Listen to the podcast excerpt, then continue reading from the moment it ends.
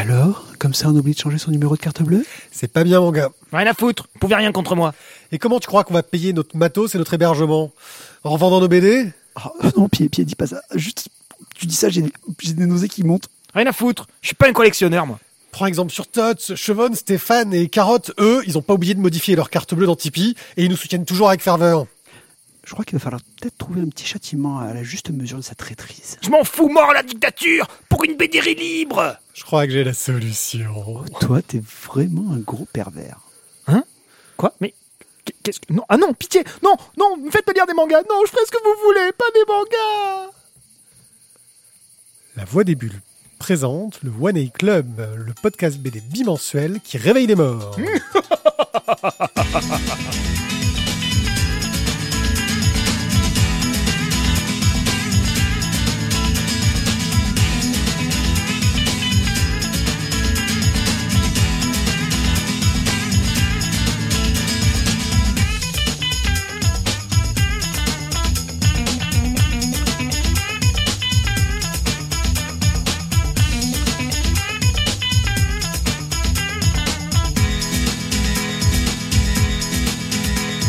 Bonsoir à tous. Euh, une émission assez spéciale car nous risquons d'être un petit peu perturbés car ce soir nous enregistrons en extérieur, nous avons changé de locaux Ah que que que. et que nous avons non loin d'ici un concert d'un sosie vocal de Johnny Oui. Hallyday, Non, non, non, non, non. C'est la voix de Johnny. La Oui. voix de Johnny. Donc si vous entendez du Oh, Johnny, Johnny en plein enregistrement, ce ne sera pas forcément Isaac, Euh, mais c'est pas grave, il y a les cigales, euh, on est Non, dehors, parce il est vraiment Oui, meilleur, Johnny que, aime les cigales meilleur que aussi. Tizak. au bord de la piscine comme d'habitude et nous allons parler de bande dessinée. Ouais, Je suis avec bien, qui, qui, qui fait de la pub pour des lunettes. Oh, petit Jamil. Voilà, en hurlant dans le micro comme d'habitude. Et Thio, salut Thio. Bonsoir. Voilà, tout va bien. Salut ouin ouin. Je crois qu'on est en train- alors on est en train quand même de tester la nouvelle maison de Thio pour enregistrer. Et moi je trouve Eh que oui. c'est quand même rien que ça, c'est la classe. Ouais, c'est top. Voilà, se dire euh, J'ai envie de dire merci Thio et tu sais quoi? J'ai envie de lever mon verre d'eau. euh, comme ça, à non, ta le santé. lève pas trop. voilà, bon, il faut qu'il achète de la vaisselle, mais sinon sa maison est pas mal. Euh, ce soir, un programme euh, on ne peut plus classique avec du online, mais du online de qualité où Thio va nous parler de crowdfunding. Ouais, des trucs de ouf, des trucs que j'ai j'ai mis des heures à chercher. Je suis allé vraiment dans le dark web, des Euh. trucs de. pff. Franchement, Dans le dark web.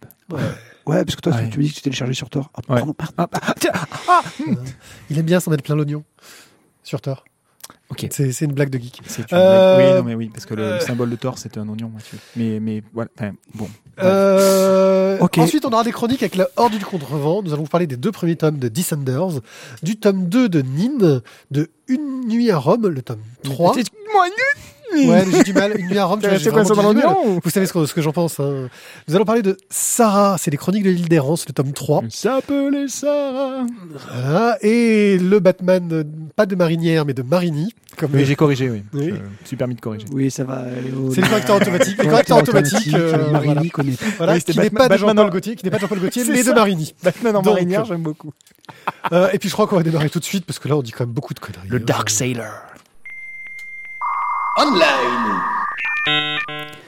Alors, ça, il Le premier titre est énorme. wesh, caribou. Voilà, moi j'adorais ça. Ouais, Il faut le faire avec l'accent. hein. Wesh caribou. T'es complètement enfermé. Alors donc, ben forcément, je crois que vous avez peut-être un petit peu compris avec, euh, avec le formidable accent de, de, de Tizak. Ça se passe aux Zimbabwe. Ça- C'est ça. Le Zimbabwe, avec tes accents racistes. euh. le C'est Zimbabwe pas est raciste, froid. c'est un accent local. Voilà, c'est ça. Le Zimbabwe est froid. Pays, voilà, en version froide. Donc du coup, on va suivre en fait le- le- dans Wesh Caribou de El Diablo, on va suivre donc son, son déménagement euh, au Québec. Et euh, ben, Le Québec libre. avec toutes les petites péripéties qu'il va, qu'il va y avoir. Donc, c'est les chroniques d'un immigré dans le Grand Nord. Euh, bah, voilà. ça, ça, ça, ça, ça- ça m'a parlé. Ça t'a parlé. Ça m'a parlé. Quand Bah il parle oui. de l'accent, quand il parle de la poutine, quand il te parle de plein de choses, tu dis OK. Pour les gens qui ont fait un petit tour au Canada à un moment donné dans Mais leur vie. ça, ça vous parle. Ça vous parle. Euh, donc, c'est. euh, Ça t'était le tabernacle. on, va, on va pas dire comme ça. On va pas dire comme ça. Euh, donc, c'est audition Roukmout. Euh, pardon. Rockwood. Roukmout de. euh, ouais, j'ai Ah oui. oublié une voyelle, ça arrive. Excusez-moi. je- L'édition Rookmout, donc ça va être un. Ah, Je vais y arriver. hein. Un 19 x 15 en 124 pages, un petit format rigide, c'est assez sympa. Pour 14 euros, vous avez la BD. Pour euh, 40 euros, vous avez la dédicace. Et pour 25 euros, vous avez, je trouve, le truc essentiel la BD et des porte-clés décapsuleurs. Ah, porte-clés décapsuleur. Ça, c'est la vie. C'est le sens même de la vie, d'ailleurs. C'est mieux, c'est mieux qu'un opinel ou qu'un couteau suisse. hein. Pour info, El Diablo, vous connaissez peut-être parce qu'il a bossé sur du Axolot euh, au dessin. Euh, il a fait du Doggy Bags au scénario.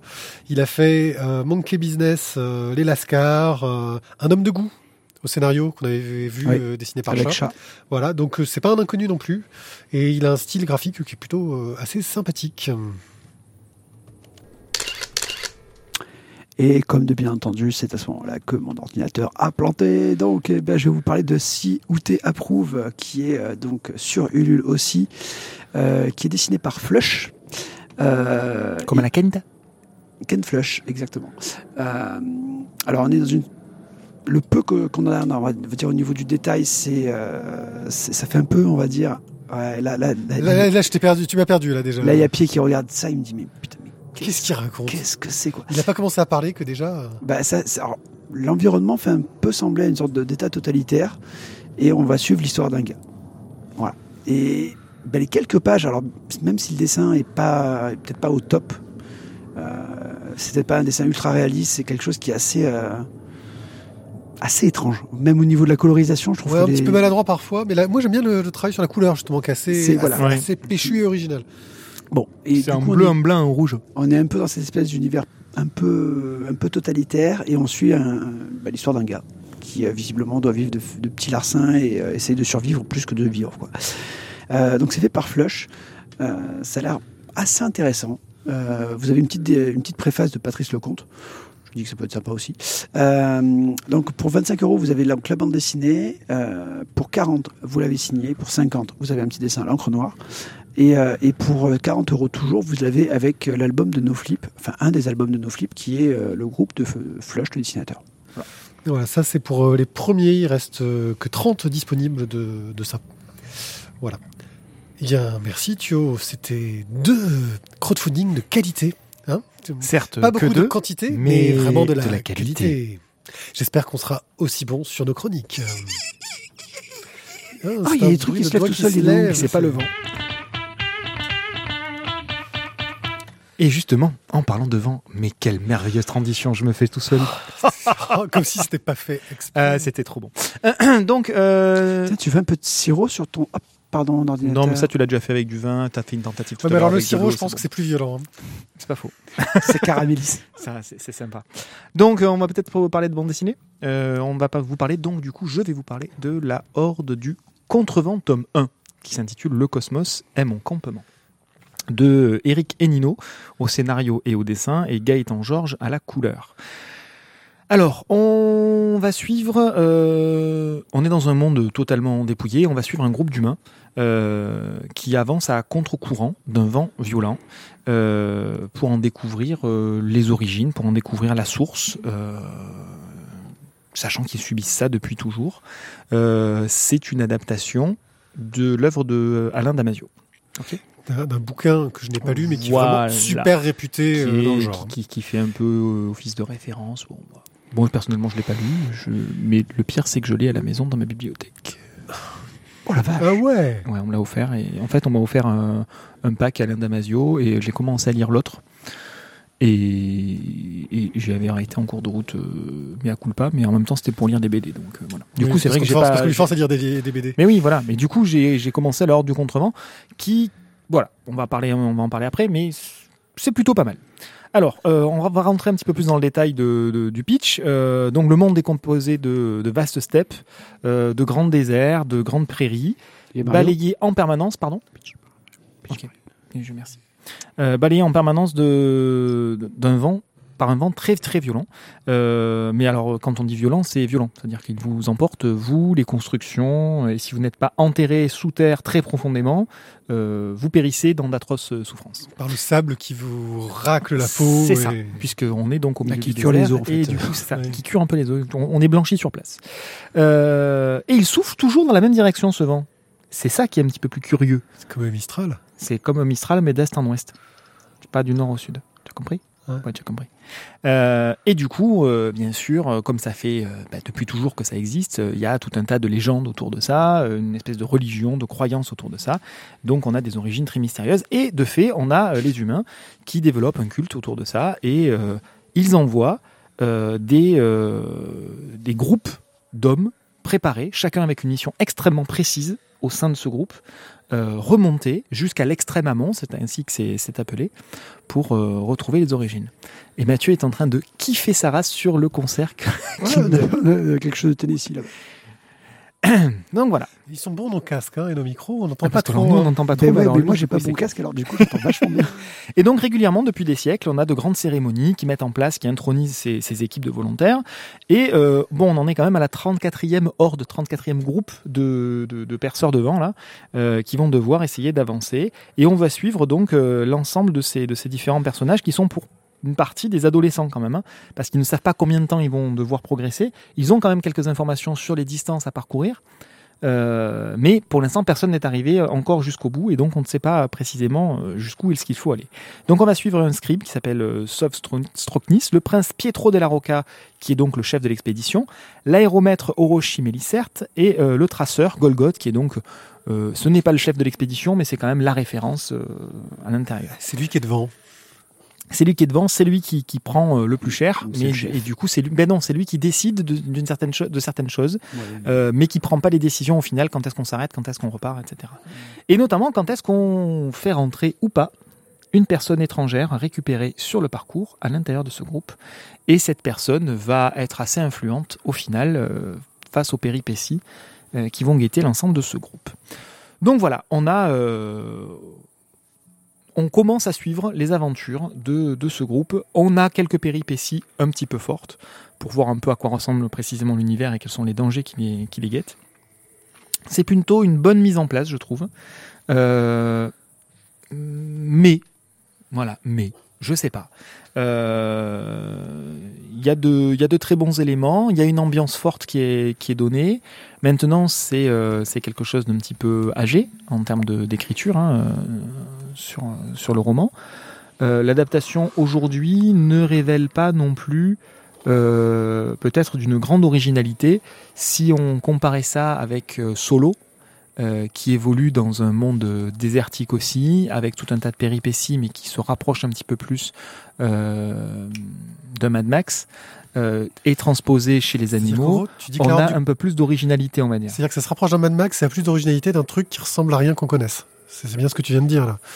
J'ai pas compris ta phrase, Pierre. Ouais, tu dis Solo, ça ressemble à Mad Max, donc c'est plus original que l'Horde du Contrevent qui ressemble à rien qu'on connaisse. Non, c'est qu'il y a plus, ce que tu viens de dire en il y a fait. plus d'originalité dans le scénario de, Mad Ma- de, de Solo que dans, dans l'ordre du contrevent.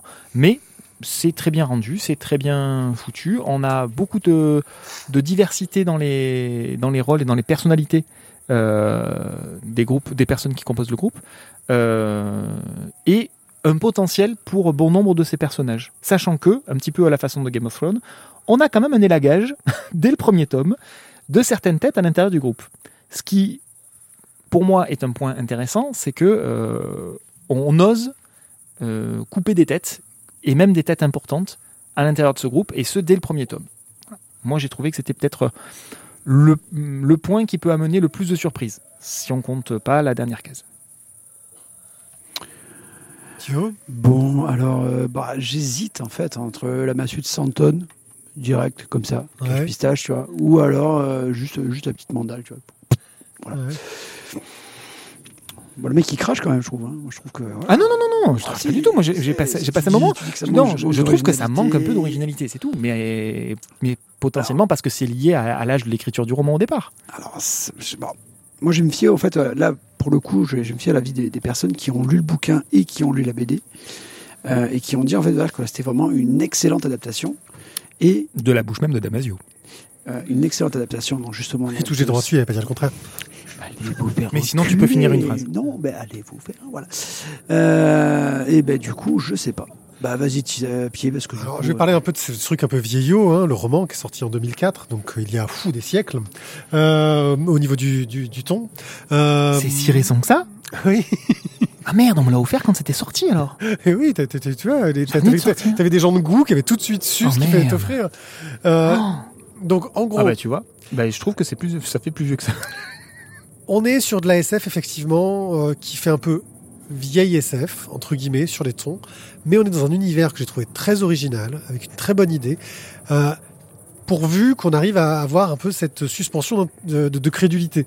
C'est-à-dire que euh, c'est quand même bizarre ce truc où il y a tous les vents, etc. À partir du moment où tu acceptes le principe de base de ce vent qui vient toujours dans la même direction, etc., ça passe. Euh, moi, j'ai vu, j'avoue, deux, trois trucs bizarres dans le scénario, où à un moment, ils arrivent dans un camp où les gens les reconnaissent parce qu'ils ont entendu parler d'eux. Euh, et là, la question, c'est comment l'info est arrivée jusqu'aux gens qui attendent. Et dans ce cas-là, si l'info arrive, etc., pourquoi est-ce qu'ils se font pas des camps un peu plus loin à chaque fois plutôt que de repartir du même endroit au départ?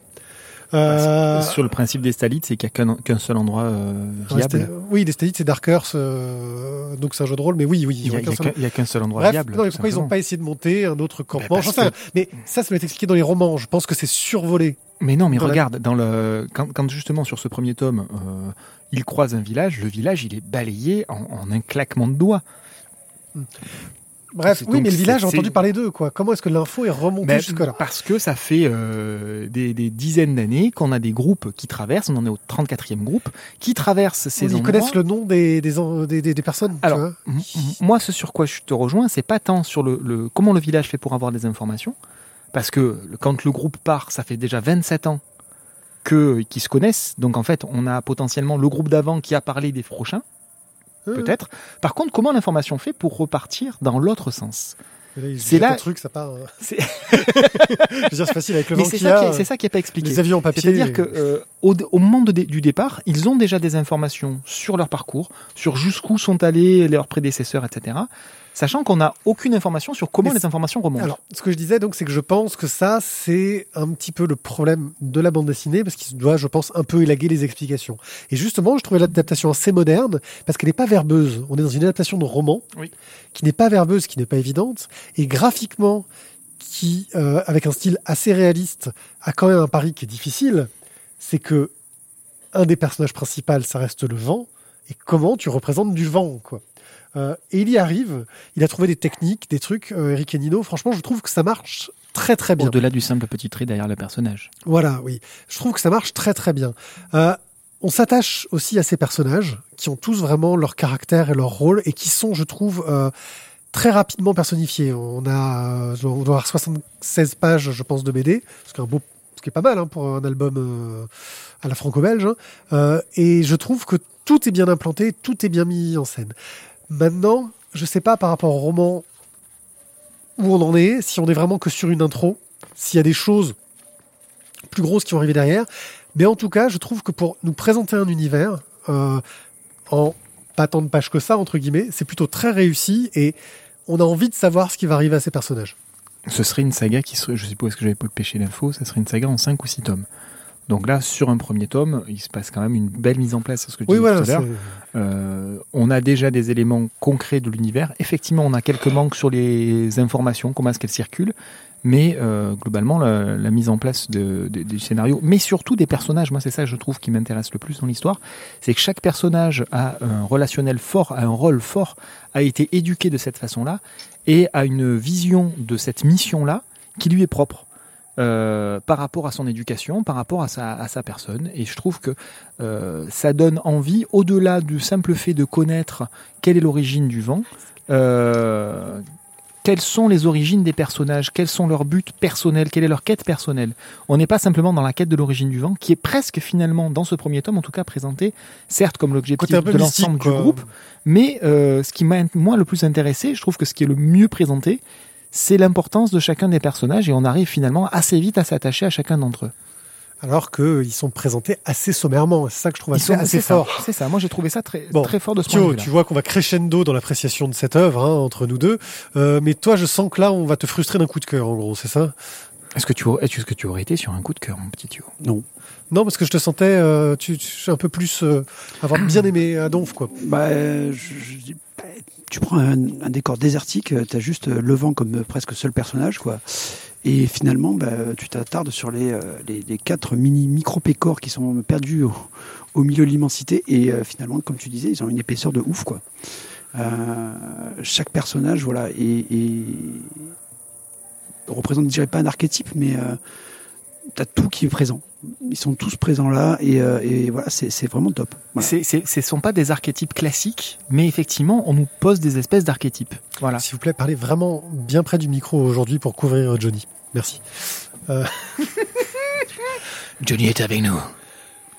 Euh, ah ouais, puis il a de la voix, hein, parce qu'avec mon casque, j'arrive à l'entendre. Ah ouais, non, mais c'est- c'est un truc de fou. Oui, mais ça c'est qu'est-ce qu'elle a ma gueule aussi. je. Il pousse, euh, il, il pousse comme un fou. Bon, ceci étant dit, au niveau du dessin aussi, c'est certes un petit peu classique, euh, Ça mais, marche. mais mais ça marcherait très bien. Si- S'il y a du dynamisme, on n'est ouais, on n'est pas dans, dans ce dessin un peu réaliste, un peu, euh, comment dire, euh, sculptural. Là, on est ça. vraiment dans quelque chose où... C'est pas figé, ça marcherait très bien. Vraiment, moi, je me suis, de ce point de vue-là, je suis bien rentré dans la, dans la BD.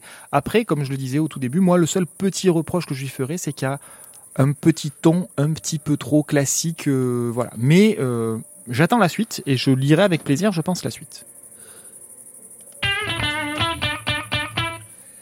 Descenders, les tomes 1 et 2. Descenders, donc on nous a déjà parlé euh, ici, hein, il me semble. C'était Chavonne qui nous avait parlé Vous avez parlé. de Dustin Nguyen. Nguyen. Non, et, Nguyen, Nguyen. Nguyen, et au scénario, c'est, euh, je sais plus. euh, Jeff Lemire. Jeff, Jeff Lemire, voilà, j'avais ce nom en tête. Jeff. Lemire. Jeff. Lemire. Lemire. Je crois qu'il est canadien, donc je peux dire Lemire. Jeff, Jeff Lemire. Euh, on est dans un monde euh, futuriste Catastrophe. où euh, ce qui s'est passé, c'est que les robots euh, ont commencé à se rebeller contre l'humanité et ont été un peu mis euh, un petit peu, oui, ils ont lancé Ou une- ah, alors, Non, alors, ce non, ne sont pas les robots. Non, là, je suis désolé, C'est obligé une de te couper. société qui a plein de robots. Et, d'un, et un jour, il y a des robots géants qui débarquent sur toutes les planètes les plus importantes ouais, du système solaire- de la ça. galaxie et qui désinguent tout le monde. Et à ce moment-là, qui les- désigne une bonne partie des humains. Et les les, humains restants disent- décident de dire oh là putain les robots qu'on a sur la Terre là ils vont enfin sur les, les Oui. nouvelles planètes peut-être ils vont qu'ils présentent un risque. potentiellement nous, dé- nous, dé- nous déglinguer donc on va les déglinguer en premier. Sauf qu'ils ne savent pas s'il y a un lien entre les robots qui sont venus et les robots, robots qu'ils, ont construits eux. Sauf qu'ils viennent de trouver un lien. Et le lien, c'est un jeune garçon robot, c'est un robot de compagnie, hein, Team 21. qui euh, était sur une base de, de, de, de minage euh, et qui se réveille sans trop de raison avec son chien robot. Euh, et qui en fait, euh, quand on commence à analyser un petit peu le cœur de ce robot-là, serait très très proche euh, des robots géants de la mort qui ont tout détruit. Et donc, euh, Ils ont le même codex. ouais, va s'enchaîner euh, des rencontres un peu euh, des gros hasards, on va dire, entre le grand euh, maître de la robotique, Robotique. de l'époque, qui au- aurait piqué pas mal d'idées euh, derrière, De Dr. Quan Non. Voilà. Euh, les sectes euh, de robots qui essayent de survivre, les sectes anti-robots qui veulent tous les éliminer, dont L'ancien voilà, on compagnon, le jeune voilà, garçon. qui aurait accompagné ce, ce robot-là. Euh, et donc, euh, tous ces personnes, et euh, bien sûr, euh, des gens du gouvernement qui essaient de comprendre ce qui se passe au milieu, dont la fille euh, d'un gros boss euh, derrière, gros boss. qui, qui, qui a, elle, décidé de devenir un petit peu euh, euh, franc-tireuse. Bah, elle a voulu de- s'émanciper de la, Voilà. de, la, de la prédominance de son père, en fait, de la- du pouvoir de son père. Donc on suit tous ces personnages dans une grande saga cosmique. hein. On est vraiment dans ce côté un peu saga avec des multiples personnages, des liens, des relations un peu shakespeariennes entre les pères, les enfants, les origines, euh, tout ce que tu veux. Euh, quelque chose qui scénaristiquement est vraiment, je trouve, très efficace dans un univers. Bah, on a envie d'en apprendre plus parce que euh, il y a des enjeux euh, vraiment euh, super intéressants. Moi, je sais, enfin, Descender, le, le scénar est vraiment captivant. Au niveau des dessins, on a Dustin Nguyen. Euh, il est fort. Il est fort, Mais des mais fois, il se sort pas les doigts quand même. Des fois, il est feignant. Voilà. Alors, Sur, typiquement, sur Descender, il part sur un dessin à l'aquarelle, en direct sur ses planches. On voit même, on voit même le trait, etc. Euh, c'est superbe, mais on voit que c'est du dessin, mais jeté, quoi. On, on sent que le mec, il a du talent, mais qui, j'ai déjà vu d'autres BD euh, de, de Dustin Nguyen où il y avait plus de travail, plus de travail sur le trait. On était moins, tu vois, dans ce côté un peu lâché. Euh, et là, ouais, ce mec, il, il est super balèze, mais de temps en temps, on sent un petit peu de, de, de, de, de simplicité, on va dire. Euh, il se, bah, après, il a ses 22 planches à sortir par mois, et je pense qu'en plus, Ah, il n'est pas que sur cette BD. Je crois qu'il en fait une d'autres en parallèle. moi, je trouve que c'est ce- le travail qui sort. Après, moi, je suis pas forcément fan du choix de certaines de ses couleurs. Mais globalement, le boulot qu'il fait est absolument énormissime. Il y a par contre, là où je te rejoins, un écart euh, qualitatif entre le premier, le deuxième et le troisième tome. Troisième, on en reparlera. Le troisième, on en parlera un petit peu plus tard. dans une prochaine émission, euh, ou peut-être même dans la prochaine émission. Oui, oui, tout à fait. Euh, Tu lis dans l'avenir. Ouais, ou dans le conducteur. Euh, et il y a, je trouve, euh, le premier tome est beaucoup plus travaillé. Euh, le deuxième, il y a une petite descente, et dans le troisième, on a un petit peu plus de, de, de neutre, de blanc. Euh, voilà, il y a un poil moins de, de, de, de recherche peut-être dans, dans le troisième tome. Ceci étant dit, euh, rien de choquant, et, et honnêtement, ça reste d'un très très très bon niveau. Voilà, c'est, euh, il y a une marge monstrueuse de toute façon non, avant c'est- que ça reste pas toujours bon. le problème de ces, de ces artistes très talentueux dont tu regardes un dessin en disant Ah, il est bien, mais je le sais. Il peut faire mieux. Ah ouais, non mais c'est déjà c'est déjà fabuleux, voilà. Il y a des planches d'aquarelle où il a même pas le crayonné, le mec il balance directement à l'aquarelle quoi. Euh, Excuse-moi, et, et, et quand tu vois la densité d'informations qu'il y a sur certaines de ces planches là, tu te dis mais il, met, il peut pas mettre un coup de gomme là. hein Ah Là, non, ça m'a- tu vois c'est dans ce que je dis, il y a- il y a une prouesse technique, mais, Ah, une- une- mais on sent aussi une rapidité d'exécution. Il a trouvé un, un compromis Ouais. entre la technique et la rapidité, euh, qui me semble très réussi et très adapté à Oui, cette oui, BD là. oui. Euh, mais tu vois, on n'est pas dans du Geoff Darrow qui aurait dessiné chaque boulon, chaque petit détail à la con parce que c'est son style. On est sur quelque chose d'un peu plus épuré. Oh, tu as, Euh, as certaines planches où on voit l'intérieur des, des robots. Euh, Ouais, c'est quand même super envoie de la simplifié. hein. Oui, mais c'est quand même super simplifié au niveau du trait. Euh, il est plus sur de l'impression, sur de l'ambiance que sur. euh, Oui, souvent, mais euh, il y a quand mais même. ça marche très bien. Hein. Euh, donc voilà. Donc euh, franchement, j'ai bien aimé. Euh, J'attends le tome 3 avec impatience, mais je l'ai déjà lu, donc on vous en parlera plus tard. Il est un peu spécial. Euh, ce sera un prochain express. Thio, on t'entend pas. Bah ouais, non, mais euh, c'est parce que Johnny Il parle. écoute Johnny. Et j'écoute Johnny, ouais. Je- Mets un je- casque. mais j'ai- J'ai j'ai mon casque, mais les intra-auriculaires, en fait, ça passe pas au-dessus de Johnny, quoi. Euh, Mais tu les as mis où? Donc, Donc. euh, alors au niveau, au niveau du dessin, je vais, je vais vous rejoindre. Alors, je suis d'accord avec toi, Pierre. Il y a des moments où tu te dis oui, il pourrait faire davantage. Euh, et il y a des fois où, euh, totalement, avec très peu, il te fait des trucs de ouf. Euh, il, y a des, il y a des pages où, en fait, il utilise juste le grammage du papier. Ouais. En le, en le colorisant légèrement, enfin, en Ouais. faisant une légère teinte. Les gens. ouais. Ouais, t'as une légère teinte de couleur qui, en fait, te produit un fond et ça passe crème, quoi. Et c'est Ah ouais. splendide. Oui, c'est Euh, ça, c'est un compromis entre le, le tu vois, le, la qualité technique et la rapidité. Quoi. Il Ouais, a réussi à trouver le bon compromis. C'est un bon compromis. Après, c'est vrai que des- il y a quand même certaines cases où je me dis euh, peut-être que tu aurais pu y, y mettre un peu plus de toi. quoi. Là, C'est un peu léger. Et justement, parce que tu te dis, là, je te rejoins entièrement Tizak. Mais non, c'est pied que je rejoins. Pas Tizak, je l'avie Tizak. Euh, Pas rejoindre c'est dangereux. c'est dangereux, c'est le côté obscur. Euh, Salaud. c'est justement, voilà, c'est parce que tu sais qu'il peut faire beaucoup mieux qu'il y a des fois tu te dis putain, c'est moins bien. Mais dans l'ensemble, quand tu prends Descenders, euh, moi j'ai vraiment, je me suis régalé parce que c'est splendide. C'est vraiment splendide. Et au niveau du scénario, euh, c'est. Euh, euh, Chiavon nous l'avait vraiment vendu euh, comme un truc euh, vraiment super intéressant et de ouf. Et ben, j'ai aucun regret parce que c'est vraiment exceptionnel. Quoi. Et, et là, voilà, je, sais qu'on a déjà deux tomes de retard.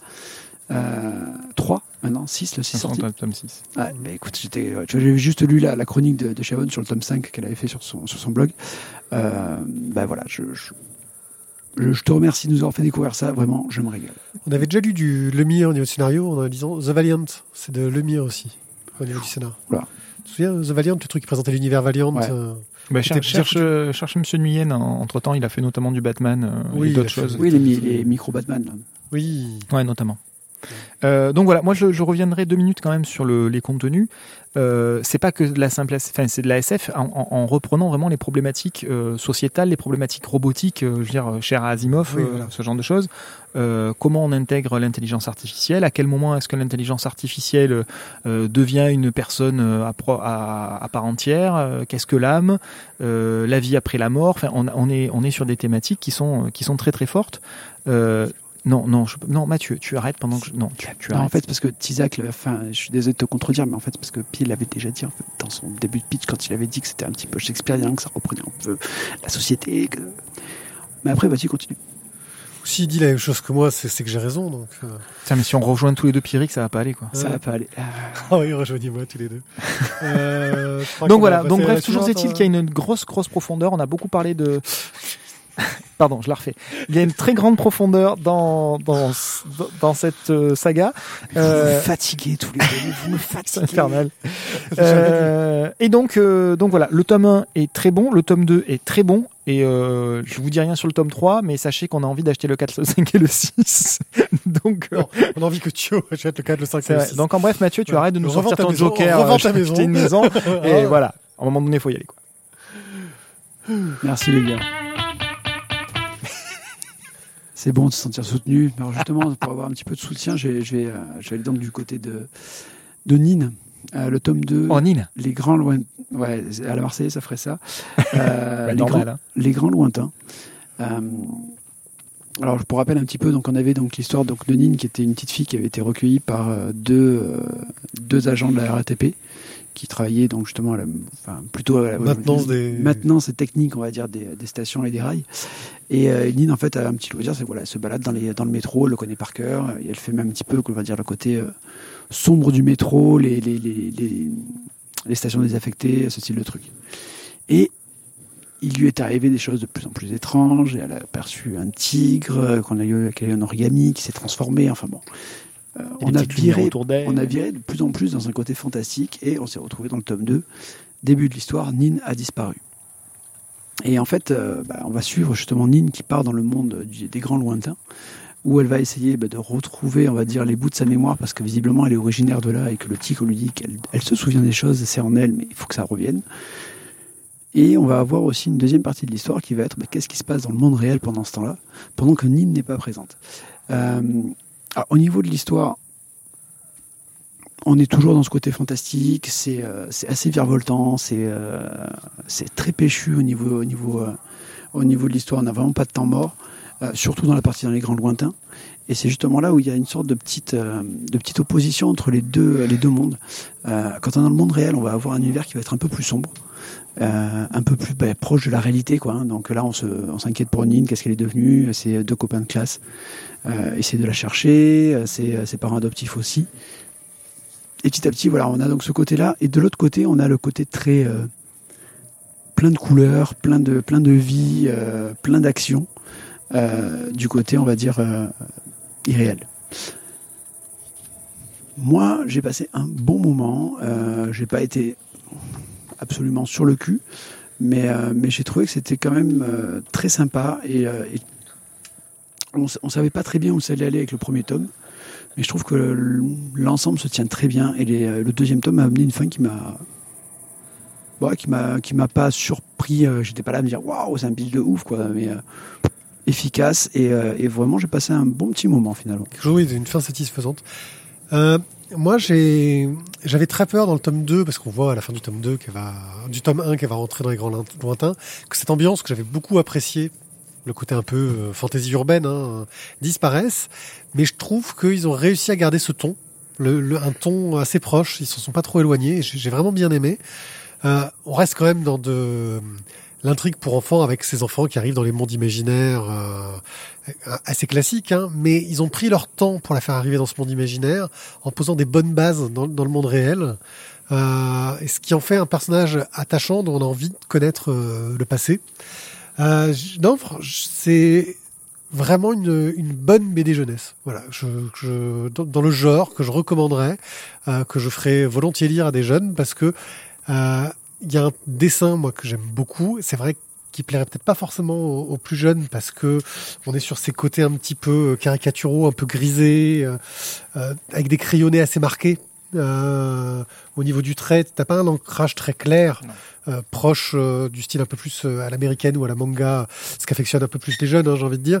Euh, t'as qu'à voir les légendaires qui font un carton. Non, mais c'est pour les plus Mais- jeunes. C'est, c'est, je pense qu'il faut pas trop dépasser les, les 10-11 ans pour que, pour que ça puisse fonctionner encore. Ah non, je pense qu'il y a des sujets un peu plus profonds, quoi, hein, euh, qui pourraient marcher aussi avec des plus vieux. euh. Voilà. Moi, je suis pas sûr de, de, de me dire qu'il faut le caster dans un, le, placer dans une case d'âge quoi. Oui, ça, ça passe un peu pour tous les âges parce que ça reste aussi un récit qui est très appréciable pour des adultes, tu Je, vois. par- je parlais du dessin pied. Ah, tu parlais du dessin. Tu parlais du dessin, du crayonné, du tout ça, et du manga. Mais Oui, oui. c'est pour la partie dessin. D'accord. Bon, bah sinon, et toi alors euh, Euh, moi, j'ai trouvé ça sympa. Ce qui est, euh, il y avait, par rapport au premier tome, je pouvais avoir quelques craintes euh, par rapport à la façon dont ça allait être euh, résolu euh, dans les différentes intrigues, dans les potentialités, on va dire. Et au final, ça reste très cohérent, même si ça part dans le fantastique. L'ensemble des fils qui, étaient, qui avaient commencé à être tirés dans le premier tome euh, sont, euh, voilà, sont, sont aboutis correctement. Et euh, ça fonctionne. Voilà, ça fonctionne simplement très bien. Encore une comme Mathieu, je je suis pas emballé. Il n'y a pas des surprises absolument révolutionnaires dans le scénario. Maintenant, encore une fois, il faut pas perdre de vue que ça reste une BD jeunesse, et je trouve que ça ça s'adresse parfaitement à la bonne cible, avec un dessin qui est cohérent, qui est euh, enfantin et fantastique à souhait quand c'est quand c'est nécessaire, un petit peu plus réaliste euh, côté euh, côté monde réel, notamment dans les dans les tunnels du métro avec euh, les rails, les petits cheminots, etc. Euh, non, ça marche ça marche très bien. Voilà, c'est c'est une bonne réussite. C'est pas un coup de cœur, mais mais c'est une BD qui qui fait ce pourquoi elle est vendue. Ok, donc euh, Nin euh, aux éditions, je sais plus quoi, parce que moi j'ai une édition France Loisirs, mais euh, voilà. bon. Ouais, mais des fois, tu sais, euh, t'as des trucs comme ça. euh, t'as- tu l'as noté, toi Je crois que c'est pas Macaca. Euh, c'est possible, de Darlo épilé. Euh, ouais, ça pourrait ressembler à du macaca. euh. Ouais, T'as réussi à trouver, toi? Non, tu trouves pas? Tu, tu, tu rames? T'es en train de chercher? Je suis en train de meubler ce que je peux. Je, je m'apprête à lancer un jingle Tant pour pis, parler de on la prochaine chose.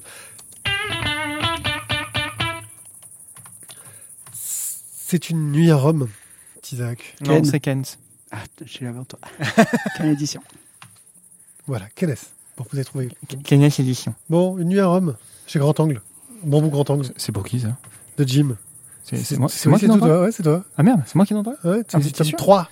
Eh oui, donc une nuit tome 3 euh, de Jim, euh, toujours au scénario, toujours au dessin, Delphine à la couleur. Euh, on termine. Bah, normalement, on termine. Comment ça on termine? On, on, on termine pas? C'est pas fini? T'as pas, pas envie que ce soit le dernier tome? Ça pourrait, ouais, ça pourrait, mais il y a un tome 4 de prévu quand même. Oui, non, mais toi, tu aimerais que ça se termine. Euh, bah vas-y, dis, dis ce que on te donnera notre avis plus tard. euh, Alors, euh, donc on suit toujours les aventures de, de Raphaël qui, bah, petit à petit, vieillit. Hein, voilà, donc maintenant il approche de, de la cinquantaine. Et euh, sur le principe de place des grands hommes, on se donne encore rendez-vous. Et donc euh, la date du rendez-vous fixée avec Marie, qui était donc euh, qui a été fixée dix ans plus tôt, Oui, replace approche. un peu le contexte parce que c'est pas forcément évident si vous. Alors dans le contexte, on a euh, donc Raphaël qui est amoureux de Marie et euh, donc on il se revoit euh, dix ans plus tard, il se donne rendez-vous dix ans plus tard. C'est une espèce d'amour de jeunesse, mais qui n'a pas Son été réalisé. 20 ans. Euh, voilà, c'est son, c'est son amour de 20 ans. Et euh, donc il y a cette espèce de, de sensualité, de sexualité, de, de tension euh, amoureuse qui, qui traîne tout le temps derrière. Ils se rencontrent bah, donc euh, une fois tous les dix ans et euh, et ils essayent donc de se revoir, de se de renouer, de voir si la passion est toujours là, mais finalement sans jamais conclure en se mettant réellement ensemble avec cette petite euh, question qui pourrait euh, rester euh, en suspens. Est-ce que pour que cette espèce de passion, d'amour de jeunesse perdure, il faut pas rester dans cette situation justement d'amour interdit et d'amour impossible pour que cette, cette tension existe toujours et que cette passion existe toujours? Donc dans ce tome 3, on arrive aux 50 ans de Raphaël. Le rendez-vous est fixé avec Marie. Et euh, donc on a un nouveau diptyque après le tome 1, tome 2 sur la quarantaine, on a tome 3 et donc le tome 4 qui, qui, arrivera euh, sur, euh, la cinquantaine. Euh, c'est euh, un petit peu différent, c'est positionné différemment. On est moins dans cette espèce de tension euh, de jeunesse, d'adolescence presque, euh, que dans le premier diptyque. Euh, et on est un petit peu plus euh, ancré dans une forme de réalité avec des événements du, de, de la vie euh, qui, euh, qui rattrape un petit peu l'histoire euh, l'histoire d'amour et qui vient jeter. euh, vous entendez donc Pierrick qui ouvre une bière avec son trousseau de clés. Ouais, quand j'ai des clés magiques. merci Pierrick. Mathieu, non, tu évites de faire le, le couillon avec les trucs en verre, tu sais, ça, ça réussit pas très bien en ce moment. Je vois très loin de la table. Bien joué. Donc voilà, on est toujours quand même avec la patte de Jim euh, sur le sur le scénario. Euh, Il y a toujours ce romantisme euh, qui est là et cette intelligence dans la dans la dans le traitement de la psychologie des, personnages. Donc beaucoup de choses ont changé dans la vie de Raphaël. Il est désormais papa célibataire. Euh, il a changé de boulot. Euh, il s'épanouit d'une façon raisonnée euh, dans cette dans, ce nouveau job. Il est en bon contact avec avec ses supérieurs et donc il bénéficie de certains avantages en nature. Et là, je parle pas de sexualité, je parle juste de logement à l'étranger. Et il va profiter justement de l'obtention d'un appartement en Italie pour organiser euh, une immense fiesta euh, dans, ce, Rome. dans ce, ce bel appartement euh, et faire venir bah, ses, ses copains d'enfance, ses copains de boulot euh, pour faire une immense fiesta. Et euh, il n'a pas de réponse de la part de Marie. Donc il ne sait pas si euh, elle sera là, si elle ne sera pas là. Il lui répond, mais elle fait poireauter, en fait. Et voilà, donc la tension monte. Et puis après, ben, il l'attend forcément. Et puis elle va venir. Alors, et moi, là, qui- tu vas moi, pas trop loin dans le... Et Moi, je qui- plus loin. Moi, ce qui me fait quand même kiffer dans ton pitch, c'est que tu parles du bouquin, Ouais. mais sans parler du début. Non, D'accord. C'est, non, ben, C'est- oui, c'est assez étonnant. Quand même. oui, parce que c'est là, j'allais dire, euh, dis-moi, tu vois, tu veux pas, tu veux pas. Il allait nous raconter la fin, il a failli. Tu veux- hein, Non, mais, non, mais non. le début, non, non, non, le début. Tu sais comment est Isaac. Lui, c'est la fin qui est importante. Le début, on s'en fout. il m'emmerde. Vas-y, donne la fin, donne la fin, donne la fin, Thio, parce que oui, elle est importante. qu'est-ce- que tu veux mettre début est Non, important. mais je sais pas, parce que du coup, tu, tu, tu, tu as l'histoire sur son, sa relation amoureuse avec Marie, alors que, sachant tout ce que j'ai pu cracher sur les deux premiers tomes de Une nuit à Rome, et en disant que c'était vraiment de la merde, et que j'étais, voilà, que j'a- j'avais vraiment pas kiffé, pour des raisons, euh, après, somme toute personnelles, et je le reconnais totalement, il n'y a aucun problème là-dessus. Mais, euh, mais j'ai, moi, si tu veux, quand je l'ai feuilleté, quand on l'a reçu, euh, j'ai j'ai pris que le début. Et Je, ce dé- je- je ne veux et- pas en parler. et ce dé... oui, bah écoute, moi je vais commencer à en parler même sans dire ce qui se passe. Hein, ça Non, me mais si, le il, me- début, il me- il me début. tue, il me tue ma chronique quand même. Pourquoi t'avais encore des choses à dire? Mais non, mais, tu, mais non, parce que je voulais pas en parler. Je voulais que ça soit une surprise pour le lecteur. Bah, Moi, les- c'est le début, quoi. juste, mais, mais putain, T'allais mais, nous raconter la fin. oh, mais vous allez la début. fermer, bande de nouilles, bordel. Oh, ça y est, personne qui peut remplacer une phrase dans ce bordel. Hein, merci. Donc, je continue. Euh, j'ai détesté les deux premiers tomes. J'ai juste lu. Les a conchis. J'ai ouais, vraiment mes conchis, c'est vraiment le meilleur terme juger, je pense. Euh, j'ai lu le début de l'histoire et je me suis dit, putain, ça a l'air trop bien. Ben, et en poursuivant du coup la lecture après coup, parce que donc euh, forcément il y a eu un petit délai entre le moment où j'ai lu le début et où j'ai lu le bouquin dans les mains et j'ai lu tout le et ben j'ai trouvé que pour une fois, alors ben, désolé pour ceux qui avaient apprécié les deux premiers tomes, mais j'ai trouvé que le scénario était vraiment euh, super Convenu. intéressant, Mature. plus mature peut-être, ouais, ça doit être l'âge, ça doit être ça, Euh, mais plus intéressant parce qu'il y avait vraiment, euh, il y avait vraiment des événements et c'était pas juste la petite amourette de merde euh, qu'on allait vivre à Rome alors que tu balançais toute ta vie aux chiottes euh, euh, sur un départ de train, quoi. Voilà. Mais et toi, justement, que tu, pour toi, le, le, le le pitch que tu en fasses, c'est- tu ne parles que de la relation sans parler de ce qui se passe au début. J'étais là, je me dis merde. en fait, bon, bah alors, qu'est-ce qui se passe au début Mais non, j'en parle pas. Moi, ça me dérange pas. Je vais le faire, moi. Mais non, non, me parle pas. Non, mais alors, j'en parle, alors si si si euh, si les gens écoutent la chronique depuis le début, quand je t'ai posé une question au début, c'est un indice. Je, je, je- ouh là là, il était subtil, tu vois, je Je n'ai pas capté. je t'ai demandé si ça y est, c'était la fin. Ah, oh, oui, effectivement. Oui, oui, c'était ça ton indice. Tu vois, j'avais pas capté ton indice tellement il était subtil. Oui, c'est pas ma J'ai cru, j'ai cru que tu me demandais si enfin j'en avais fini avec une nuit à Rome et que j'avais envie que ça s'arrête. Bah, t'avais envie que ça s'arrête Parce que tu te, ça- souviens des, tu te souviens de nos avis précédents. Ah Euh, bah oui, c'est-à-dire que Mathieu me le rappelle assez souvent. voilà, bon, une nuit à Rome, euh, le tome 3. Euh, je vais commencer pour revenir rapidement sur ce que je n'avais pas aimé dans les deux premiers tomes.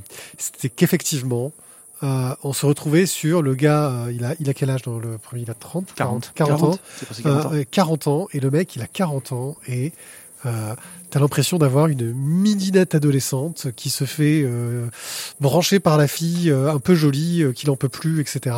Et, et c'était, mais ouais, c'est une histoire d'adolescente sur un mec de 40 ans, et ça marchait pas. Je trouvais qu'il y avait quelque chose, le mec, euh, à un moment Non, donné... c'est sa Madeleine de Proust. Ouais, mais à un moment donné, euh, tu, tu, réfléchis un minimum. Enfin bon, ça m'avait pas. J'avais trouvé ça un peu absurde entre guillemets, parce que pour moi, euh, elle vivait sa vie, il y avait rien à dire, mais lui, il était un peu con en fait. Euh, le mec, il, il savait pas ce qu'il faisait, mais vraiment pas du tout. C'était le mec paumé qui et ça, ça me gonflait. Là, on arrive sur le tome donc 3 où tu te dis ah, il commence à se poser des questions parce que oui, le tome commence sur Raphaël qui fait un arrêt cardiaque. On n'en sait pas plus. On va dire, on va pas en dire plus. Euh, qui fait un arrêt cardiaque et tout ce qu'il voit au moment de l'arrêt cardiaque, c'est que euh, Marie s'en va euh, les larmes aux yeux dans une voiture. C'est tout ce qu'on a au départ. Et ensuite, flashback sur euh, comment on en est arrivé là, procédé classique. Déjà, d'un point de vue scénaristique, c'est un procédé qui est bon parce que ça crée vraiment une tension, on a envie de savoir. On crée cette surprise, comment est-ce qu'on en est arrivé à cette situation-là? Et ensuite, j'ai trouvé pour le coup que Raphaël était beaucoup mieux personnalisé parce qu'il avait l'air vrai, beaucoup plus vrai. Il avait l'air d'avoir du vécu, d'avoir réfléchi sur son histoire. Euh, Il et est- de- il et- il est moins mou, il est moins passif, euh, mais on sent qu'il a plus de tension et plus de colère. Euh, il a plus d'attente. Il appelle Marie pour essayer de la revoir alors que ça fait pas dix ans. Il, il ose enfreindre ces espèces de règles. Si, si, ça fait 10 ans pile poil. hein. Non, il Non, essaye, pas au il, début. est- il Oui. essaye de la, Ah oui, de de la la revoir avant, contacter oui. avant, que ça. avant Et elle ça lui dit, euh, c'est pour le 10 et elle, et elle lui dit non, il faut être patient. Mais euh, alors après, il y a ce côté euh, du jeu du chat et de la souris de Marie euh, qui, qui est un peu euh, la connasse qui fait courir le mec euh, comme elle veut dans le dans, les- dans le premier diptyque. Hein. Euh, Elle s'en amuse, elle, elle- elle en joue. euh, cette fille toxique, c'est ça qu'on en avait déduit, hein, qui joue de ce gars un peu naïf dans les premiers tomes. Et là, Marie prend une profondeur. Comme tu la présentes, c'est- j'ai l'impression d'entendre. euh, C'est Poison Marie. Ouais, non, non, Ouais. mais c'est- c'est c'est un peu, tu sais, le, tu sais, le vieux, le vieux Cato réac. Oui, cette messaline. Oui, oui, un peu. Elle vous montre ses genoux et ses cuisses. Non, mais c'est c'est un, un peu ce rôle qu'elle a dans, dans le projet diptyque. Euh, euh, là, il lui donne une profondeur en lui donnant un vécu et un entourage. Euh, ce qu'elle n'avait pas du tout euh, dans, le tome dans le diptyque précédent. Ouais. Euh, et donc, Et de la peine. oui, elle devient un personnage intéressant. Elle devient pas juste un personnage désagréable.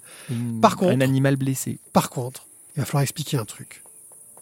Il va falloir, il l'avoue lui-même, mais il va falloir que Jim apprenne à dessiner les femmes de 50 ans. On dirait qu'elle en a 30 pendant tout le bouquin.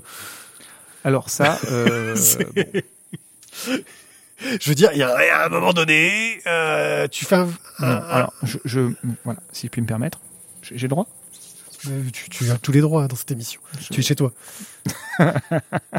Non, non, non, non, non, non, non, il est pas chez lui. J'ai le droit de couper son micro, c'est moi le chef. tu vois la, la- la nuance Quel enculé. Donc euh, non, alors il l'a vieilli. Si tu reprends les deux premiers tomes par rapport à celui-ci, il l'a vieilli. Il l'a vieilli notamment au niveau des yeux, au niveau des cernes, au niveau du tour de la bouche. Il l'a vieilli. Euh, elle a moins cette fraîcheur euh, intemporelle qu'elle peut avoir dans le tome précédent. C'est quelque part dans le tome précédent où elle arrive à l'âge de 40 ans en étant parfaitement préservée. Mais alors ça, j'ai envie de te dire, la nature est parfaitement inégale. Et il y a encore des nanas Je pense que le fantasme du dessinateur est parfaitement inégal. Non, non, non, non, non, te- vraiment, euh, pied-pied. Euh, Il y a des nanas qui qui vivent pas du tout euh, certains âges de la même façon. Non, je pense que Marie est un, est un, est un fantasme de mais bien très sûr, très mais ça, fort. on est bien euh, d'accord. où il se projette à donf dessus. Il y a qu'à voir, quand tu suis son blog, le seul truc c'est je dessine Marie. Ah non, mais c'est la dernière fois que je la dessine. Ah mais non, finalement je la dessine encore une fois. Ah non, mais celle-là, là, c'est la dernière parce qu'il faut que j'abandonne Marie. Ah, et si je faisais un tome 3 et puis, je veux dire- En fait, c'est son ex. Oui, non, mais c'est ça, Mais Jim, son deuxième prénom, c'est Raphaël, les enfants. c'est possible. Euh, non, voilà, Enfin, il y a, un moment où moi, ça ne me choque pas. Il l'a vieilli entre les, entre les deux morceaux de, l'histoire. Ça me suffit. Euh, il faut quand même qu'il la présente comme étant exceptionnelle et désirable. C'est normal. Enfin, et c'est quelque part, c'est comme ça que Raphaël la voit. Euh, Qu'elle ne le soit pas, c'est pas grave. Et d'ailleurs, dans ce tome, il y a un passage où elle se balade sur une place après s'être habillée, pomponnée, gna gna, etc. Elle passe, et les hommes sont censés se- retourner sur elle, et c'est pas sur elle qu'ils se retournent.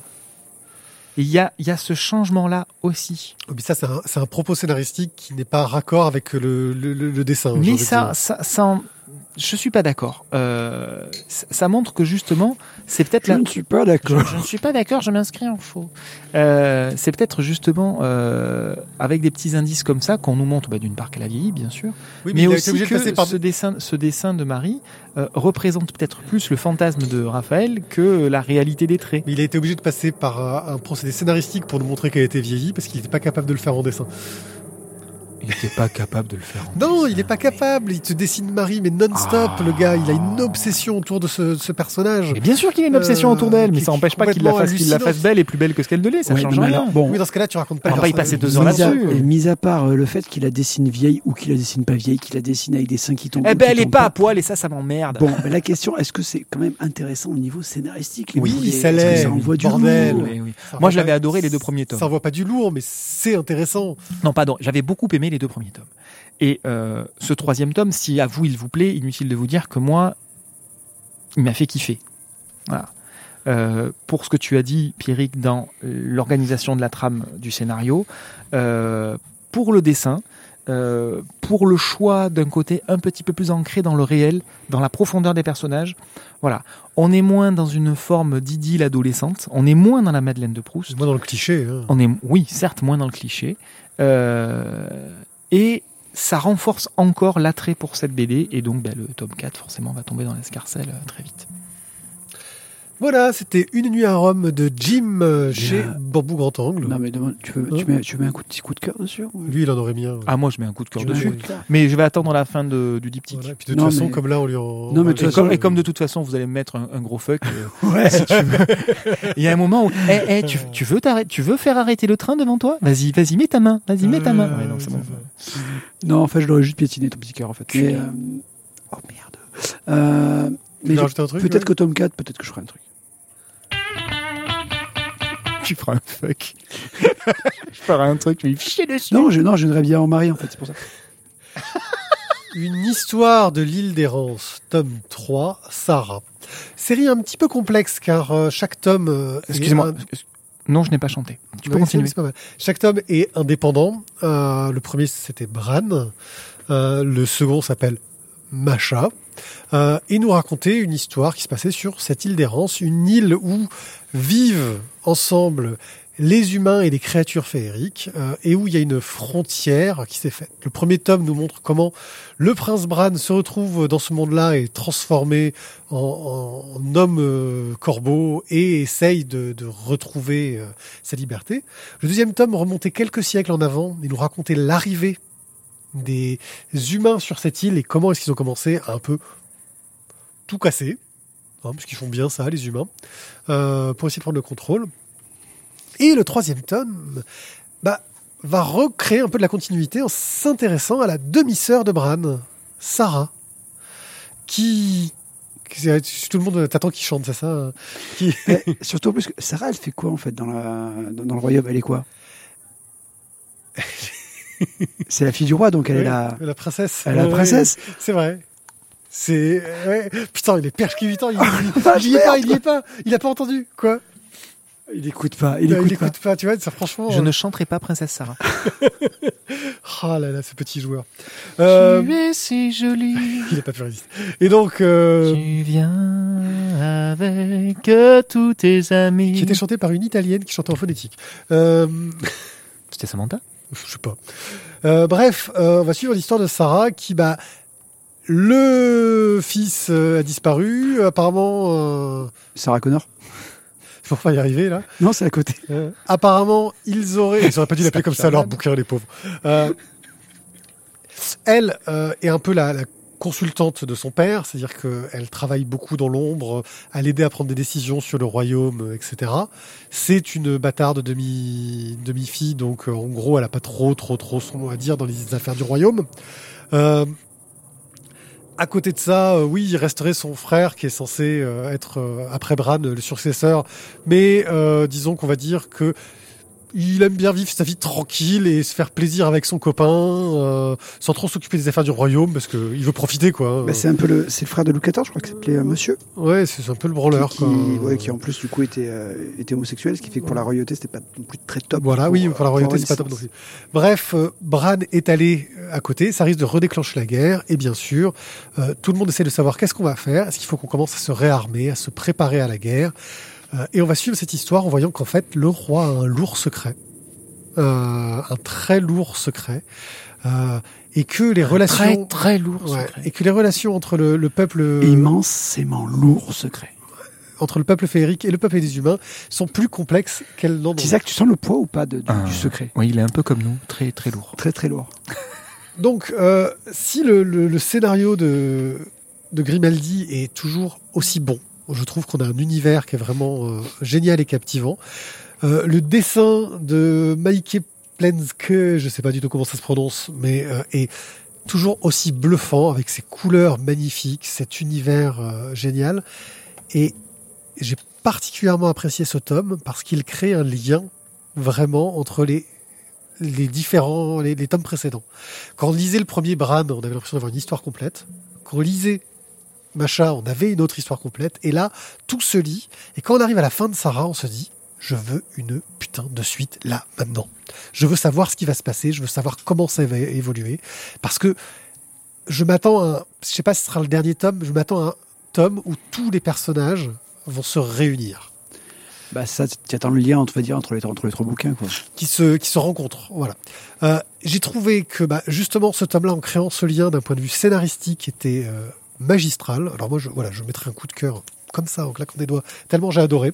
Euh, je sais pas si vous me suivrez, je suis pas sûr. Euh, et alors que c'est en plus dans une collection euh, jeunesse, c'est Chaud l'aventure, euh, je vois pas ce que c'est du tout public, c'est pas du jeunesse, c'est vraiment tellement bien écrit, tellement bien raconté que je vois pas pourquoi est-ce qu'on devrait cantonner ce truc-là à un public jeunesse, euh, tellement ça peut s'ouvrir à tout le monde. Voilà, une vraie réussite à mon goût, j'ai adoré. Votre avis, euh, jeunes gens Bah écoute, euh, je vais, je vais, je vais te suivre. C'est euh, moi ce qui m'a surtout, euh, ce qui me bluffe, on va dire, cette série, euh, c'est la différence de lien entre le- les, les, les tomes. Comme tu dis, c'est vraiment des pièces de, de- c'est vraiment des pièces de pulse qui sont vraiment éparses, quoi. C'est des, des pièces qui sont aux antipodes les unes des Et on autres. commence à peine là à le Et lien. là, tu commences vraiment à voir, on va dire, une sorte de trame qui se dessine derrière. Et, euh, et scénaristiquement, je trouve que c'est euh, c'est super. Et, et bon, je sais pas, voilà, après, euh, bah, je veux dire peut-être merci à Glénat d'avoir eu le courage aussi de sortir les, les histoires dans ce sens-là, ou d'avoir accepté que les, ce, que, ce que les auteurs voulaient en faire. Mais, mais c'est vrai que voilà, tu pars d'un tome qui te parle juste de l'histoire d'un roi avec une, un petit con. Ouais, un petit con, quoi. Et, et au fur et à mesure, ça se densifie. Ouais, non, franchement, c'est là, sur ce point de vue-là, j'ai vraiment été bluffé. L'univers est très riche et super intéressant. Sur le dessin, euh, je suis un peu moins fan. Voilà, j'ai un peu moins kiffé euh, au niveau du dessin. Euh, Peut-être que je préférais, on va dire, le côté nature. Le côté château m'a moins.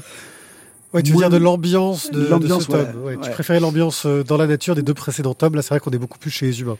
ça ça m'a moins moins plu. Mais bon, après euh, au niveau au niveau des couleurs, ça donne vraiment une euh, une chaleur et, euh, et vraiment une patte. Il y a, il y a toujours, euh, enfin tu les reconnais quoi. Dès, dès, je dès bon après dès que tu vois une, une, une case ou une, pas une page, j'ai dessus dessus que c'était du euh, euh. Planescape, ouais. Voilà. Euh, et puis euh, en plus, il y a du dynamisme, des scènes d'action. Euh, alors que souvent, dans ce style graphique-là, t'as des scènes d'action qui marchent pas. Bah, ça fait ça fait pas si jeune que ça en fait. Comme Ouais. tu dis, c'est du show, mais c'est du show vachement vachement évolué quand même. ah bah, des thématiques, il y a des thématiques euh, un peu. euh, ça parle un peu de cul, ça parle un peu de. Non, mais c'est bien. des bien. thématiques assez. Voilà. euh, Bah, il faut former la jeunesse, monsieur. ouais, sans être vulgaire, hein, mais c'est toujours. euh, voilà. Bon, là, maintenant, donc on va Voilà, demander on à Tizak. qui se ronge le doigt, c'est mauvais signe. Euh, non, c'est-à-dire que, euh, comme vous l'avez dit, les trois tomes sont euh, relativement indépendants. Euh, quelque part, euh, ça, ça sort dans cet ordre-là, ça aurait pu sortir dans un ordre différent.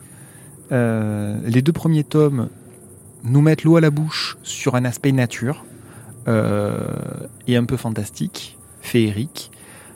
Ce troisième tome, certes, on a un élément euh, immense et, et très fort qui montre qu'on est toujours dans quelque chose de fantastique, mais on est quand même très ancré chez les humains, très dans quelque chose de politique, dans les relations filiales, euh, dans les successions au trône, euh, dans l'accession au pouvoir, dans les petits coups de pute à droite à gauche, etc. Côté Game of Thrones.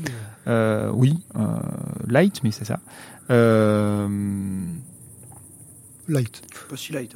Oui, non, mais quand même aussi. par contre, il y, a un- il y a un trait commun quand même, c'est la sexualité qui était déjà abordée dans Macha, euh, qui là est abordée sous le, le- le versant homosexuel. Euh, c'est, c'est, euh, il y, il a, il y a trop peu, je trouve, de fil conducteur entre les trois tomes. Voilà, moi c'est ce qui me c'est ce qui me dérange. C'est un bon c'est une bonne BD, c'est un bon élément, c'est un bon opus, mais c'est pas un opus en réalité. C'est presque un one shot. Et moi c'est ça qui me dérange un petit peu là-dedans, c'est que je trouve que ça manque de liant entre les tomes. Ah, Moi, je trouvais que c'était ce tome qui le créait, justement. Parce que pour le coup, on a les conséquences de ce qui se passe dans Bran. Et avec ce qu'on sait sur les créatures féeriques euh, vu dans Macha, on, on arrive à, à- à saisir plus d'enjeux euh, derrière. Ouais, mais quelque part, tu attaques directement par ce tome, euh, ça te choque pas plus. Si t'as pas lu Bran et t'as pas lu Macha, il te manque pas grand chose. Si tu lis Macha sans avoir lu Bran, il te manque pas non plus. Ah non, euh, ça reste euh, lisible indépendamment, euh, mais je trouve que là, il commence à mettre. Tu vois, quand tu arrives à la fin de celui-là, tu te dis, Oh, dans le prochain, ça y est, ils vont tout recouper. Alors, je sais pas s'ils le feront, mais Oui. c'est l'impression que ça donne, quoi. C'est voilà. Donc oui, toi, tu as trouvé un peu euh, ce. ce Moi, c'est ça, ça que je trouve dommage. Euh, après, ça reste une bonne bande dessinée. hein. Moi, j'adore le dessin. Il n'y a pas de, il y a pas d'ancrage ou très peu d'ancrage. On est quasiment sur euh, que sur de la couleur, du travail sur la lumière, du travail sur les cadrages, etc. Ça marche très très bien. Euh, effectivement, comme tu disais, c'est assez dynamique. De temps en temps, notamment dans le dynamisme, ça manque un petit peu de précision. Il y a des petites choses qui sont pas tout- précis pointues, mais c'est euh, c'est très bon. Euh, ça marche très bien, notamment pour le côté enfant, parce qu'encore une fois, vous l'aviez dit, c'est une collection enfant. Euh, maintenant, voilà, je, je reste un petit peu sur ma faim par rapport à, à un liant. Est-ce qu'il y aura un quatrième tome? J'en sais rien. J'ai cherché des infos, j'en ai pas trouvé. Je me souviens qu'on avait lu Bran, on s'est dit, oh, j'espère qu'il y aura un deuxième tome. Et, et, euh, il y avait aucune info. Et le deuxième tome est sorti, on a dit, mais c'est pas la suite des aventures Moi, de Bran. moi, j'avais en tête que c'était un triptyque. hein. Alors après, je me plante peut-être. Là, t'arrives à la Euh, fin, euh, il y a une suite. euh, mais obligée, voilà, euh, mais voilà, on est bien d'accord. On est bien d'accord. C'est le premier avec une fin ouverte comme ça, d'ailleurs. hein. Oui, oui, oui, oui. Mais voilà, moi je, je, je reste un petit peu sur ma faim par rapport à tout ça. Donc effectivement, s'il y a un quatrième tome, je vais pas bouder mon plaisir et j'irai taper dans le quatrième tome, mais en espérant vraiment que enfin on va avoir quelque chose qui relie de manière plus forte les trois premiers tomes. Donc tu réserves un coup de cœur potentiel pour un quatrième tome, quoi. Potentiellement. Bien. Il faudra quand même qu'il soit très bon. Ok.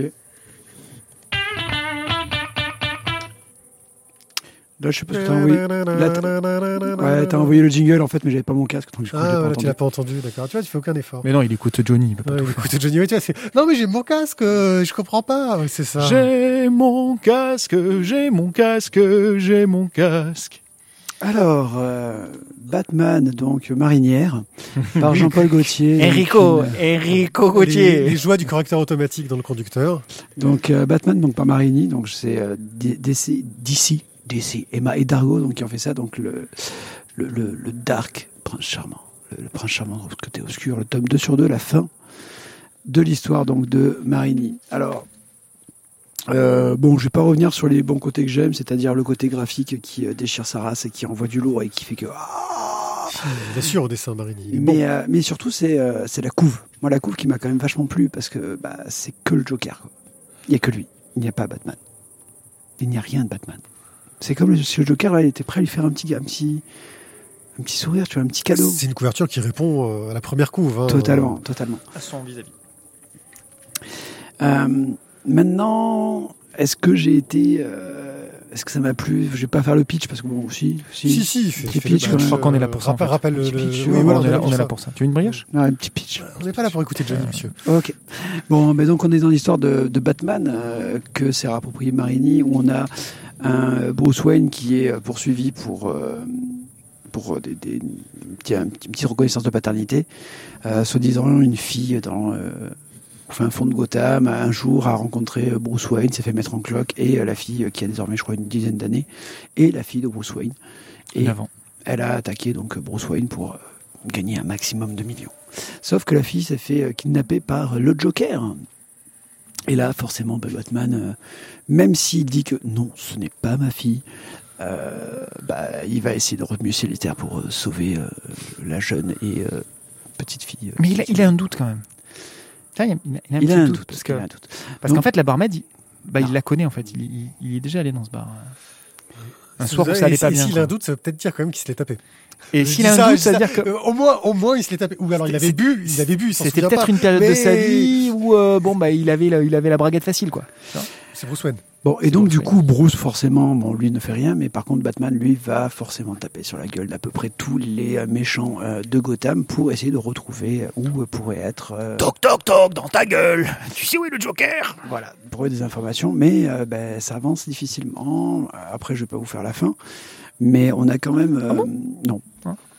Non, non, je vais pas, je peux pas, je peux pas être plus près en fait. euh, Ouais, non, c'est bien, vas-y, continue. euh, graphiquement, c'est magnifique. Euh, scénaristiquement, c'est pas de ouf. Euh, c'est entendu, on sait où on va. Il y a un petit euh, twist final qui, qui allait. C'est un petit peu comme si vous mettez du yuzu dans un petit plat, ça va mettre un petit coup de peps. Mais, mais ça fait pas un peps qui va vous faire quand même dire Waouh, j'ai lu un truc de ouf. J'ai vu un truc de ouf, oui, mais je n'ai pas lu un truc de ouf. Euh, moi, bah, pareil, hein, c'est toujours la même. euh, C'est comme le tome 1, hein, je vais pas trop, trop m'apesantir là-dessus. Euh, le dessin de Marigny est superbe. On a une interprétation des personnages que j'aime bien, où il se fait plaisir. Maintenant, voilà, c'est comme le tome 1. On est sur une histoire qui est censée être hors continuité, euh, mais qui n'apporte aucun angle intéressant. On est sur une interprétation des personnages qui est hors continuité. Et en fait, il aurait pu très bien mettre cette histoire dans la continuité, ça aurait posé aucun problème. Il aurait dû changer, deux, trois petits détails à la con, euh, parce qu'il s'est approprié des personnages quand même. hein. Mais pour moi, si tu écris une histoire sur un personnage aussi emblématique que Batman, et où tu as un peu les pleins pouvoirs, il faut que tu trouves un angle d'approche qui fera que ton histoire euh, va aller chercher quelque chose d'intéressant sur le personnage. Est-ce qu'il avait vraiment les pleins pouvoirs? Je suis pas. Bah, je sais pas, mais là, on a l'impression soit qu'ils qu'ils qu'ils lui ont dit ah oui non mais Batman en fait tu peux pas faire ce que tu veux. Mais bon, ils en ont fait des tonnes d'histoires de Batman euh, dans un univers parallèle où il faisait ce qu'il voulait. On a eu Batman vampire, on a eu Batman euh, steampunk, on a eu des Batman euh, à toutes les sauces. Batman Et- à la plage. Et je trouve que bah ça ça manque, c'est un peu dommage euh, parce qu'on a d'excellentes qualités graphiques. C'est bien écrit, il y a pas grand chose à dire là-dessus, mais ça apporte rien au personnage quoi. C'est c'est juste tiens. Bah, disons, euh, finalement, ouais. je dirais presque que les personnages secondaires sont plus intéressants. Euh, le, le clown qui fait partie de la bande du Joker, je le trouve plus Ouais, c'est un pertinent. petit personnage secondaire rigolo. oui, Oui, mais qui est, effectivement. qui est peut-être plus pertinent finalement que le Batman. Oui, oui, c'est dommage quand même. Ti. Euh, bon, je sais pas si vous vous rappelez, mais moi, j'étais pas, j'étais pas trop en amour hein, dans- sur le premier déjà. Euh, je suis encore moins en amour sur le deuxième. Euh, les faiblesses scénaristiques euh, m'ont fait sortir rapidement du bouquin. Je l'ai fini. Le petit twist final avec la planche pleine page m'a beaucoup plu. Et c'est peut-être sur l'ensemble des pages des deux tomes le seul moment où j'y ai vraiment pris du plaisir. Si on enlève, et je, suis, je vous rejoins complètement, le gros clown, qui a un côté mais Petit. décalé, blasé, le petit, gros clown, ouais. Euh, il- a un côté blasé, décalé, euh, et notamment décalé dans l'univers du Joker. Euh, voilà, je, le, je, je- je trouve que c'est c'est le personnage intéressant. Euh, bon, pour le reste, euh, Oui. nul, et, nul et non avenu, quoi. La Voilà. dernière planche m'aurait presque dit que Johnny Depp aurait pu faire un bon Joker. Non, Ah, Il y a un côté Johnny Depp dans le, Ouais, Jared. Le- bon, Jared Leto, Ouais. définitivement. Euh, donc voilà, enfin, moi vraiment les faiblesses scénaristiques pour moi sont catastrophiques là-dessus. Il n'y a rien d'intéressant quoi. Il n'y a rien d'intéressant sur le scénario. Et le dessin, il y a des planches que je trouve superbes, et il y a des planches, et notamment au niveau du dynamisme, où je trouve ça faible aussi. Euh, sur les plans éloignés notamment. Et euh, bon, ben voilà quoi. Je- pouf. Vous m'avez présenté Marini comme euh, waouh, waouh, waouh, tu vas voir le dessin, tu vas voir le dessin. Bon, bah écoute, euh, très honnêtement, euh, je- j'en fais, j'en fais pas des folies. Je dis pas que c'est mauvais, attention. hein. Mais enfin, tu apprécies pas. Après, je dis juste que j'en fais pas des folies. Il y a des planches fixes, et notamment les couves, qui sont absolument magnifiques. Je reviens encore une fois sur la dernière page, euh, qui est pleine, plein, plein cadre, pleine page, euh, qui est très jolie aussi, très belle. Il y a vraiment de très belles choses. Et puis de temps en temps, il y a des choses au passage où euh, ben, ça fait pas un album complet. Quoi. Alors quand on rajoute euh, les faiblesses scénaristiques, certains petits trous au niveau du dessin, certains cadrages qui sont gaufriers ultra classiques, machin, Bon, bah, voilà. Honnêtement, s'il y a des gens qui doivent aller lire du Batman, ben, je vais leur dire, franchement, allez acheter du Batman Saga plutôt que d'acheter les deux tomes de Marini. Très honnêtement. Pas faux. Qu'est-ce que tu en penses, Pierre? Oui, non, je suis, c'est d'accord. C'est pas, c'est pas un bon Batman. La cour des hiboux est plus intéressante. C'est exactement ce que j'allais prendre comme exemple. Aller taper dans la cour des hiboux, c'est les Batman 50 et fois Robin, les. Batman quoi. et Robin, là, euh, où tu, qui, qui était très très bon aussi de Tomasi, de Tomasi euh, qui était excellent et qui se lisent très bien. Euh, non, effectivement, je, euh, ça n'apporte pas grand chose à l'univers et c'est dommage. Bon. Tu voulais mettre un coup de cœur, Mathieu? Bah non, parce que j'ai dit à peu Non, non, près il a dit à peu près on est tous d'accord. bon, et bien, sur ce, je crois qu'on a fini cette émission. Eh Nous pouvons remercier euh, Johnny. le sosie vocal de Johnny pour nous avoir euh, complètement accompagné. ce soir. Merci à lui. Ouais, mais non, mais en même temps, il a fait perdre un peu Mathieu de temps en temps. Ouais. Il était plus euh, sur Johnny que sur nous. Quoi. Ouais, je sais. Non, mais ça veut dire qu'il faudrait que je m'achète un vrai casque. C'est ça, Ouais. le truc. Il faut qu'on dise vraiment des trucs Ouais, plus un vrai intéressants. album de Johnny. N'hésitez pas à laisser des commentaires, des étoiles sur les différents réseaux où vous pouvez nous écouter, hein, iTunes, euh, Podcast Addict, euh, etc. Même sur Deezer, je crois qu'on est. Euh, ouais, on peut nous écouter On sur est- on est Deezer, partout, mec. quoi. Ouais, je On crois bien. Euh, vous pouvez nous retrouver bien sûr sur Twitter, sur euh, OneAPA ou sur le Facebook de La Voix des Bulles et puis sur différents autres réseaux sociaux. Euh, merci à tous. On espère vous passez un très bon été et on espère bah, que vous allez nous écouter en plein mois d'août parce que nous revenons encore pour une ultime émission pour cette saison Le au mois d'août car on est- revient. on est des fous. Le mois suivant, oui, Et le podcast revient. Il est toujours vivant. Peut-être qu'il y aura un peu de changement pour la prochaine saison. On verra. podcast revient. Le podcast Ok. Bien, ben, c'est bon. On, Bah, on va dit à aller bientôt, l'achever. ouais. Allez. Ciao.